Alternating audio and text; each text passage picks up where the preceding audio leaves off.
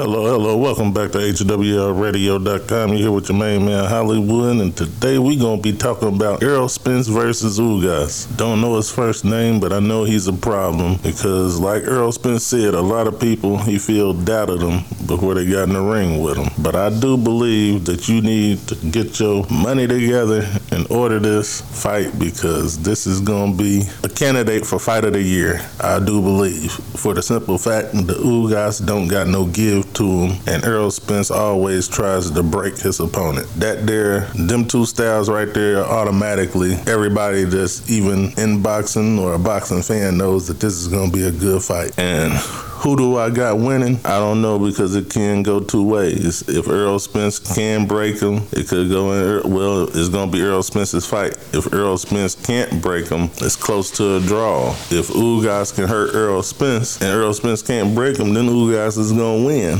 But them is the scenarios that the fight is basically going to come down to because of the styles that make fight. But I can tell you one thing: this is going to be two niggas in there fighting like Mexicans.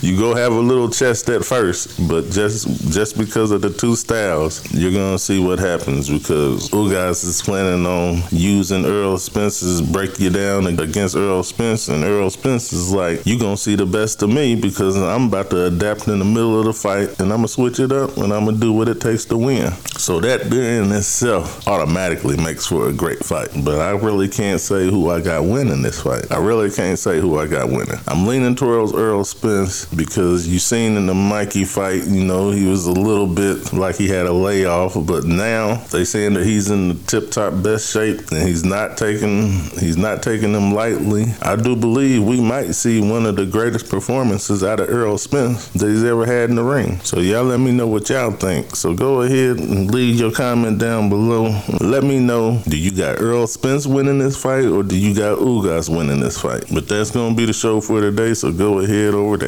HWRradio.com, download the radio station app, and stay tuned for what we got coming up. Just stay tuned.